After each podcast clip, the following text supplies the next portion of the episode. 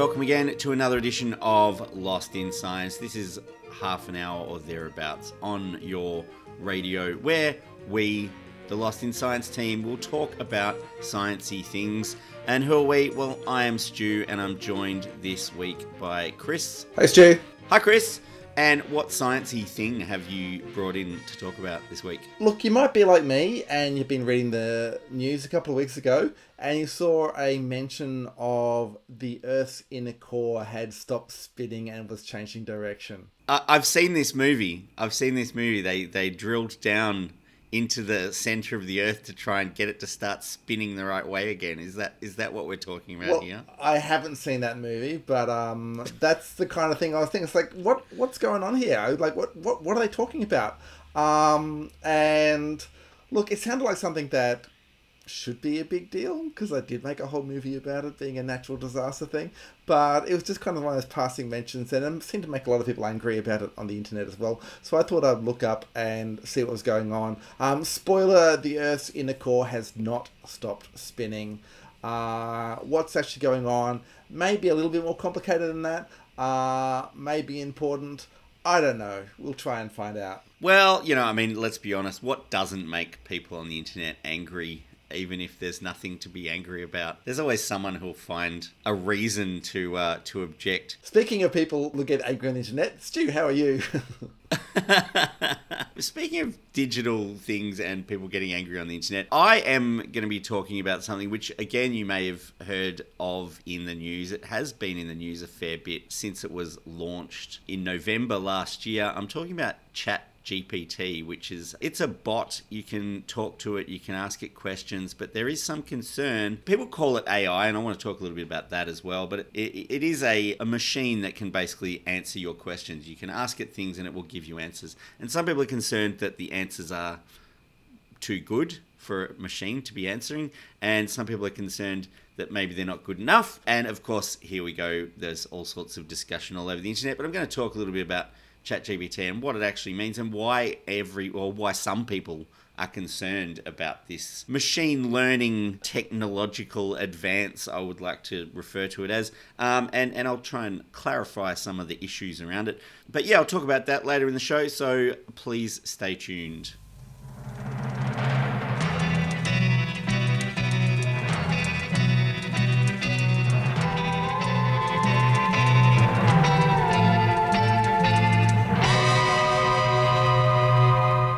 Yes, you are listening to Lost in Science. Yeah, I'm talking about the this recent story about the Earth's inner core. Now, I wasn't sure I was the right person to really cover this story at first because I've never really been that into like geology and geophysics and things. Even though when I was studying physics, it pretty much was made clear that geophysics was the way, it was where the dollars were is that is that because of mining and they need to yeah, know where yeah. rocks rocks are in the earth and you can dig up the expensive ones? Yeah, pretty much. But also, yeah, I haven't seen, as you mentioned, the the uh, the major work in this area, which is the movie The Core, in which I believe Aaron Eckhart and Hilary Swank go down to the center of the Earth to to restart the inner core which apparently has stopped spinning in that movie, causing all, causing all kinds of natural disasters, including apparently like ultraviolet rays to destroy the Golden Gate Bridge. I don't understand how any of that works, but uh, yeah. Uh, I think I think it was explained away as being, you know, it disrupted the magnetic field of the Earth, and that does protect us from various but radiation from, from ultraviolet space, rays. No, not like that. No, no, no but ultraviolet rays obviously... aren't, aren't, electromagnetic. I mean, they're, they're like they're not charged. They're not going to be affected by the Earth's magnetic field at all. I mean, what are we talking about here?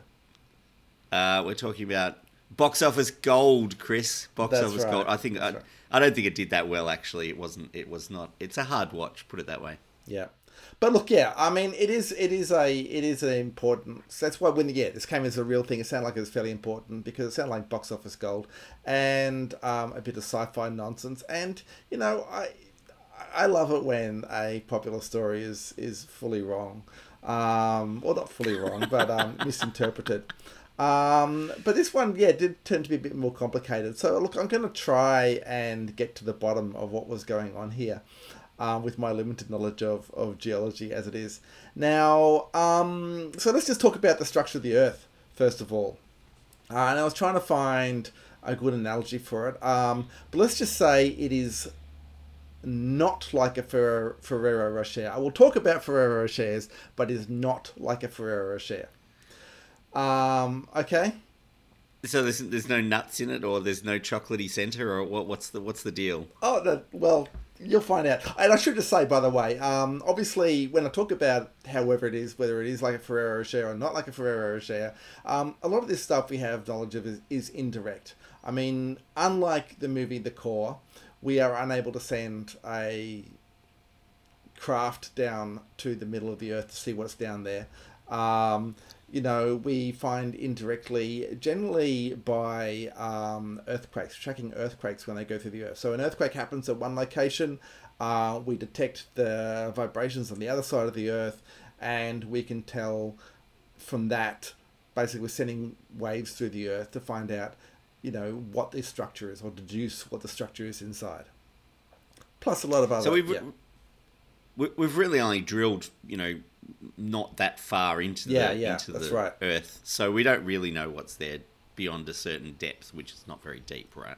like we know some stuff. We know some stuff about um, the the first bit that you find under the earth. So you, as you might know, there's a thin crust on top of the earth, and there is uh, then the mantle, which is like the, the bulk of the earth. There's this is like your Ferrero Rocher, where you have like a thin chocolatey crust, and then you have like this kind of hazelnutty chocolate cream um, beneath it, right? And Yeah. that is that basically is the mantle. Although according to NASA, its consistency is a bit more like caramel than um, than hazelnut cream. They didn't use hazelnut cream as an analogy; they used caramel. So so it's more like a more like one of those Lindt balls, maybe, Maybe, maybe caramel in- No, they caramel don't have caramel. it. They don't have caramel in them. or or, or a, is it more like a cream egg? I don't know. I don't- There's so look- many things. But but the point is that that it's not okay. One interesting thing about the mantle is we think of it just being all this molten rock, but it's not actually molten. It is pretty much solid. It just it behaves more like a fluid over geological timescales, which are very long. So it can kind of flow very slowly, but it's not like lava is like melted rock. Um, the mantle is not molten rock generally. Um, so yeah, that's just want to make that clear. But it is that is most of the Earth is this big bit of mantle. Now in your Ferrero Rocher, you have then a hazelnut at the center, and in a similar way, the Earth has a core. But the difference there is that Earth has an inner core and an outer core. So the inner core is what we're talking about in this story for the main part. It is believed to be solid metal. Um, iron and nickel is what is the the current theory that it's made out of, and the outer core is liquid metal, liquid iron and and nickel, because it is so hot down there that yeah the the metals have melted, um, but the pressure causes them to I guess solidify at the very center. So it'd be like if a Ferrero Rocher had like a liqueur bit around the hazelnut, and so the hazelnut was kind of floating in this in this liqueur. See, I told you the Earth is not like a Ferrero Rocher. I made that clear going in. It's not a Yeah. perfect analogy, but you can picture Yeah. the layers to some extent. Yeah. So So, there's multiple layers. Yeah. So, like I said, the outer core um, is liquid, and it's believed that convection currents of these uh, metals is what drives the Earth's magnetic field. Now, but the inner core is what we're talking about. The inner core is this solid ball of metal, essentially. And it was really first discovered, I guess you'd call it, or hypothesized in 1936, again detected via earthquakes. Uh, but then, I guess more recently, some scientists had found that the um, the speed of rotation of the of the um, of the inner core was different to that of the rest of the Earth. Um, they detect this by seeing the um, the speed, I guess, between the detection of earthquakes on different sides of the Earth and finding that that was changing. That time was changing, and so that they were able to work out that the that the inner core was has doing something different to the rest of the Earth. Um, these are some scientists from Peking University or Beijing. I think it's called Peking University. I have to look that up. Um, but they published that in the 1990s. Um, those same scientists have been looking at more data since then, and they've been trying to work out exactly what is going on. And this is where this latest research published uh, earlier in 2023 has has found is that the the rate that the inner core is rotating does actually change. Now, I guess what we're talking about here, though, we're talking about its rate relative to the rest of the Earth. So it is still rotating. Let me be clear on that. The inner core is still rotating. We're not looking at a the core situation, um, but initially it was rotating faster than initially it was rotating faster than the rest of the Earth, about um, a tenth of a degree per year faster. And now it they what they're working out is that it seems to have slowed down um, and now is perhaps starting to um, go slower than the rest of the earth. So relative to the rest of the earth it's spinning in the opposite direction. This is where the headlines have come from. The earth's inner core stopped spinning is now going to change direction. That's only relative to the rest of the earth. And right. we're only talking like fractions of a degree um, per year that is the difference of rotation. But it still matters because, you know, again, this is like a solid ball of metal floating in um, a liqueur, creamy um, fluid. And it's, look, it's believed that the, the changes perhaps could be to do, due to, uh, uh, due or to do with the electromagnetic fields generated by the the outer core's convection currents or things, the same thing that give us our um, magnetic field. But at the same time, you've got that massive mantle of rock, of solid rock basically, that has pulling on it gravitationally and so is tending to make it kind of align with the mantle's rotation. So it's sort of being pulled around and moved around in, in other ways. And that can have effects. Obviously, if one part of the Earth is rotating differently to another part of the Earth, then you will get changes perhaps in the overall rotation, perhaps to the length of the day will change, or um, that we see on the surface. Um, it could also have changes in the, the Earth's magnetic field. So it does have real consequences, just not quite as apocalyptic as in Hollywood movies.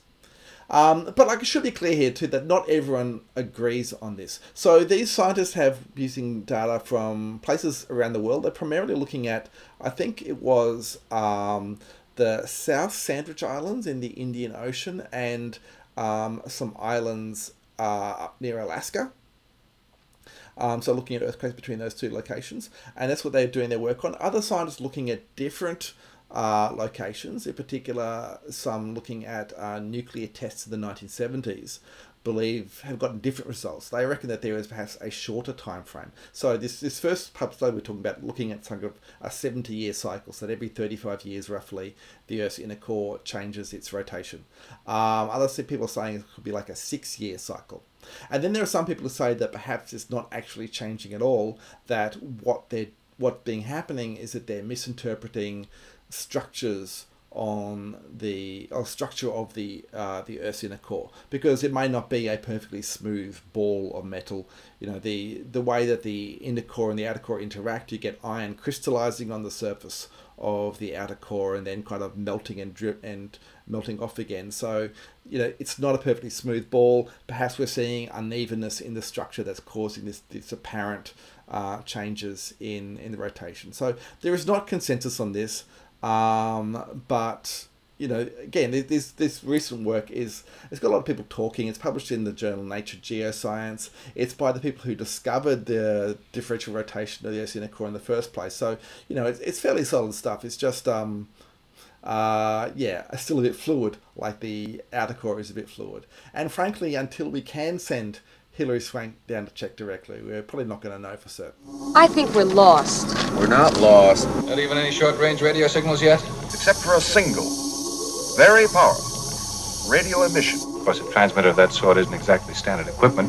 The science and technology must be absolutely mind boggling. Of course, that's, uh, it's mostly on the theoretical side. Well, so far. Across Australia on the Community Radio Network, you're listening to Lost in Science. You are listening to Lost in Science. Now, Chris, I just wanted to ask have you heard of ChatGPT? I have heard Do you Chat- know what it is? I, I have. It is a, as you said, it's kind of a, a chatbot that does more than that. It seems to have information as well. But I have a couple of questions for you, Stu. Yes this is a story you're presenting about ChatGPT. Have you gotten ChatGPT to write this story? Not all of it. Okay. Oh. Excellent. Um, I, I was I was going to come to that. So ChatGPT stands for Chat Generative Pre-trained Transformer. Oh. Um, okay. Basically, it's it's a it's an online uh, tool, I guess, which has been released by a company called OpenAI, whose stocks are going absolutely bonkers at the moment because people are very excited about this. ChatGPT is an advanced language model developed by OpenAI capable of answering questions and generating text based on its training on a massive amount of diverse text data. Simply put, it's a highly sophisticated computer program that can understand and respond to human language. Now, that was what the bot described itself as when I asked Oh. it. Oh, so so you can just go on. Anyone can just go on. Do you have to like create an account or this kind of thing? How do Uh, you use it? log log in with your with your Google account, with your Gmail account, Okay. or something like that. It basically checks that your computer is secure. I don't know what that means to the bot, but it checks that your computer is secure, and you can just go in and um, put in any question. Um, basically, it is one of the most advanced machine learning tools developed, and it's available for the public to use. So yeah, anyone can log in and ask it questions. I've actually got it uh, up and running. Is there anything you would like to ask it, Chris? Um, ask it if it's uh, um, a scam and it's just there to steal our information. No, I am not a scam. I'm an AI language model developed by OpenAI, a well respected research organization. Okay. My purpose is to assist users by providing information and answering questions to the best of my abilities. Uh, OpenAI takes the privacy and security of user information very seriously and has implemented robust measures to protect it. So there you go. Okay. From the from the bot's mouth, as it were. Um, of course, it is going to say that. Well, we all know that computers can't lie. I mean, that's in the science fiction staple. Um, yeah, well, that's that. That is kind of you know that that should be built in, and there are there are actually strict uh, restrictions on what it will say. You know, if you ask it to tell you how to do illegal things, it has a bit of a Okay. problem with answering those kind of questions and things like that. Um, and you know, it does sound like a cool toy to play around with, and uh, aside from some sort of, I guess, ethical questions, it's not really of any concern to anyone, except potentially anyone whose job involves writing, um, which is many people, or reading other people's writing and having it submitted to you. So, as the bot says, it's trained on a massive amount of text data and it's programmed to respond like a real person. So, some people have criticized it for being too confident in its answers, as in it gives an answer in a very, you know, what we would describe as a confident fashion if a person had given us that answer. But I don't, it it is basically just an algorithm, so it doesn't really have any confidence in its own answers. It's it delivers its answers in the way it's programmed to deliver them. So I think you know the idea that it's it's a cocky robot is a bit much because it's that's how it's supposed to sound, I suppose. Yeah, I've seen um I've seen a lot of things where people ask it very specific questions and it confidently gives the wrong answer um, because it doesn't really know the stuff behind it. Like if you ask it mathematical things or yeah various very specific real world things, it doesn't know the actual doesn't really understand what it's talking about. It will argue the No. case, but it'll give you it can confidently give you a wrong answer. Yeah, and and this is the thing. It is a it is a language model. It's designed to sound like a person, mm. and anyone who's ever had arguments with human beings will find that they will also confidently answer things that are completely wrong and not be able to um, logically answer them. But at the moment, there's no real way to stop anyone using it to answer questions.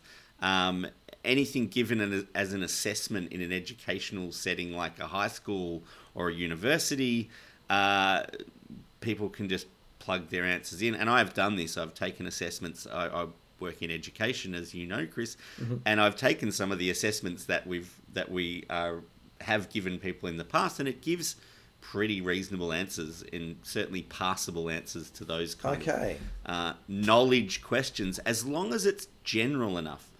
Um, but what's possibly more worrying is there's no real way to detect when it has been used. It doesn't give the same answer every time. Um, you know, the, the, you can actually there is a button at the bottom of the interface. If you don't like the response, it just has a button saying regenerate the response, and it will regenerate a, the same answer in a different way. So Okay. there's no way of knowing if it's been used. It's not like uh, there's plenty of programs where you can enter in a piece of text and it matches up to existing text to see if things have been copied. So that sort of plagiarism detection tool has been around for as long as the internet, basically, as long as you could, um, you know, use a word processor almost.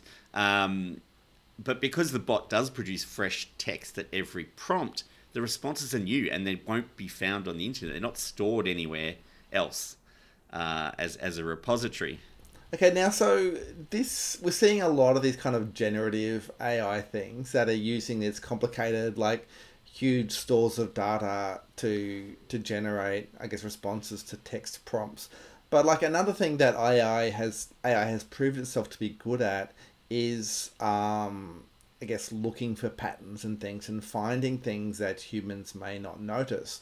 So could you potentially get another AI to analyze ChatGPT's responses and work out its kind of pattern and be able to could an AI basically tell the difference between this one chat GPT and a human? Is there perhaps some you know, Well- hidden patterns in the language, perhaps?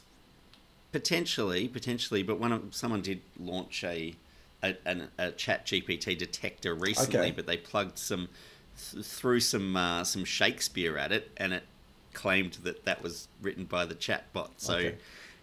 It, it again their their their algorithms are going to have to be equal to these algorithms to figure out if there are those patterns there. So it's it's an interesting uh, interesting idea. Uh, but for simple knowledge questions and general knowledge, can come up with reasonable answers. Certainly, answers that would be passable in primary school and in high school. Um, Queensland high schools have banned the use of ChatGPT, and so have high schools in New South Wales, but certain private schools haven't. So it's kind of uh, there, there's no sort of overarching ruling on that sort of thing. Um, they have shown that it can give passable answers in an MBA assessment for a Masters of Business Administration. Some people might argue, how hard can it be? But you know, it's still a qualification that is being given out by universities and that sort of thing. Even has been shown to answer medical exam questions to a passing level. So you know, I, I kind of feel like the more generalized the knowledge is, the better it is at getting the answer right. Um, it's obviously, as you said, not very good at pure logic and philosophy and even maths. It doesn't seem to really grasp the concepts there. But if you if you get an exam on something um, that's that's widely taught, it's very likely to be able to find the answer. Uh, if that makes sense. Is it then, I guess, from that kind of ed- ed- education kind of context, is it like a calculator? Because back in the day, you weren't allowed to use calculators in maths, and things have changed. Like we're more used to the fact that people have calculators. Is it going to be like that? It's going to be like you can't use ChatGPT. Eventually, it's like everyone uses ChatGPT all the time, so just go for it. Well, it's hard. You know, it's hard to say how people are going to react to it because it's more like, I guess, having uh, like an old edition of the encyclopedia. Is is kind of what I would liken it to. It's got a lot of information in there, and the way it presents the information is in such a. uh, You can ask it to present it in certain ways. So if you've got an assignment that says, "Give me five dot points for," you know, in, in your answer to explain, you know, uh, soil types or something like that, it will present that in that way, and you can just copy and paste that. And that's the real issue with, I think, is that it sounds or it seems, it reads like a person has written it. Um, it's not just data where you've gone to Wikipedia and copied something off it and pasted it in somewhere else. It's very, very natural language oriented, and that's the purpose of the bot itself. The fact that it's got this big storehouse of information is really kind of the problem. But uh, because it, it does have also a time limited data set, so it can't actually give very recent information. So nothing after about- 2021. yeah, no, it can't. It doesn't know anything after 2021. Okay. Asked it about, you know, tell me well, how's the new Avatar movie, and it's oh well, uh, I don't have information on that, but here's you know told me the director and told me when the release date and all these things, but it couldn't actually tell me what the reviews were like or anything like that. So it's it is limited in that way. But you know, I also asked it on areas of research that I have personally undertaken. I know very specific information about that, and it's sort of when you get too in depth, it sort of just starts making things up, which is an interesting response. It just sort of pulls randomly related things and puts them together and says that's the answer. Um, but if you know if you didn't know, it would probably sound plausible, um, which is another issue as well, I guess, with the with you know people saying it's too confident. Well, that's what it's programmed to do. It's supposed to be having a conversation with you. It's not a not an it's not an encyclopedia really. Um, but as I said, you can give it information and ask it to format for specific purposes. So, for example, you could get it to write a scientific paper or at least part of that paper, like an abstract. So, an abstract is the summary of a journal article that explains what the research did and what was found.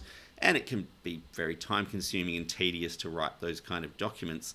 Um, but, you know, you, you present the, uh, you can actually feed your information into ChatGPT you can give it the information you want it to write and it will write it in the format you ask it to which is possibly another issue with it is that people can use it to write things uh, which maybe they should have written themselves so the journal science has explicitly come out and said that you can't list chat, P, chat gpt as a contributing author or use it in any papers submitted to the journal uh, the next question is how are they going to know because we don't have a good way of checking whether someone's used it. It is basically an honor system here to say, well, yes, we won't use it.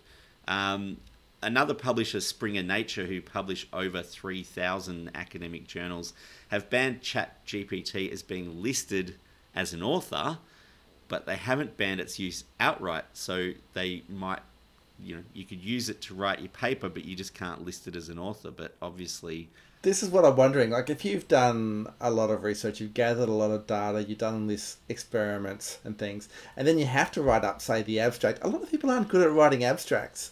Is it so wrong then to get some computer help with turning your work into an abstract?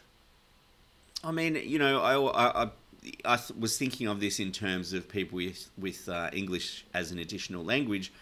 All science journals are in English, so if if English isn't your strong point, mm. getting uh, the the chatbot to write parts of it would would make it a lot more easily read by other people, uh, even though you've given it all the information.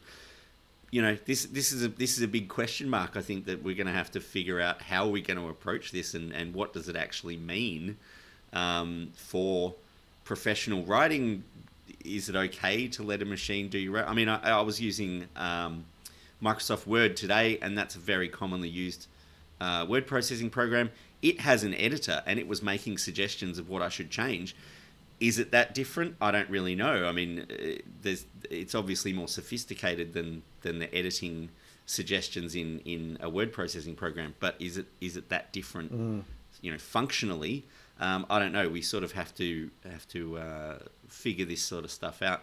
Um, I don't think there is any simple answer to any of this um, any of these questions. These are very uh, philosophical questions, and I know that Chat GPT is not very good at answering philosophical questions, according to some philosophers I've spoken to about it.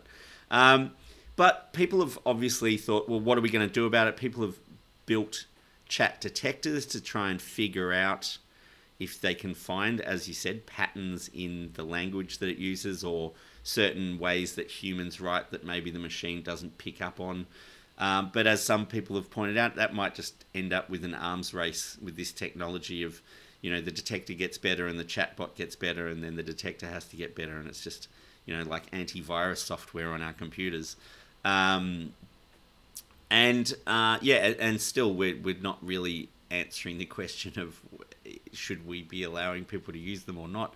Uh, might mean a return to pen and paper exams, for example, in some areas of education, you have to take in what you know in your brain, and you can't, uh, you know, you can't take home assessments with you. You can't have a phone in your classroom, and a lot of these things have become standard throughout education.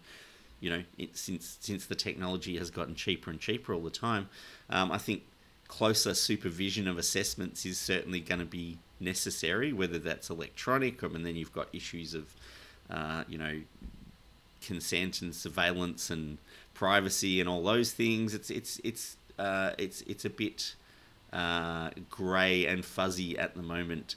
Um, and you know, again, in the short term, you can still confuse this machine. It is a machine. It doesn't really know anything. It just spits out words that sound like someone who knows what they're talking about. It is not a person. It is a complex algorithm. I wouldn't even call it AI because there's no intelligence on display here. It's learning, yes, but it's not actually analyzing. It's not doing any synthesizing of new information. It's not putting things together. It's just telling you what it remembers effectively in, in a in a very natural way, which is you know that's what a lot of assessments are really in in education too.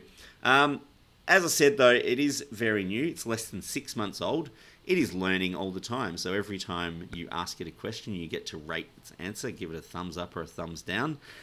As it gets better at answering things, it will appear to be better at doing the things that it's programmed to do. So I think it's easy to conceive that in a year's time from now, uh, we'll see all sorts of things that we weren't expecting coming out of this new technology. And uh, the other thing is, people are going to start copying it as well, and there'll be different versions of it out there as soon as they've reverse engineered it enough to see how it works. We'll find it popping up in in other things, and it won't just be on our um, on our phones. And I did even see I've because I've been playing around with it. I've started getting ads in my social media and on my online interactions for ChatGPT plugins for your browser so it can interpret information from the browser rather than you having to read anything for yourself and things like that um, i think you know it's it's a huge uh, leap in in technology and it's going to have a wide reaching effect on well science obviously has already picked up that this is this is possibly a huge problem or maybe it's going to be something that we'll just eventually take for granted and use it just as we would send an SMS on our phone. I don't really know. We'll just have to uh, strap in and see what happens.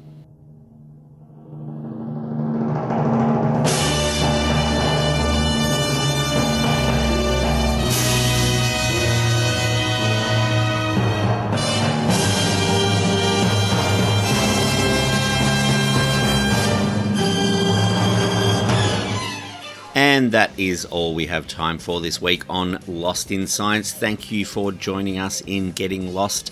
If you have any questions or suggestions for the team, get in touch with us by email. We are lostinsci at gmail.com. You can send cheap tweets to us at Lost in Science 1 on Twitter, or you can find us on the ubiquitous Facebook. Lost in Science is recorded at the studios of 3CR in Melbourne on the land of the Kulin Nation and is broadcast across Australia on the Community Radio Network with the assistance of the Community Broadcasting Foundation. You can find a podcast version of the show on 3cr.org.au or you can tune in the way you did this week when we return in our usual time slot to get Lost in Science!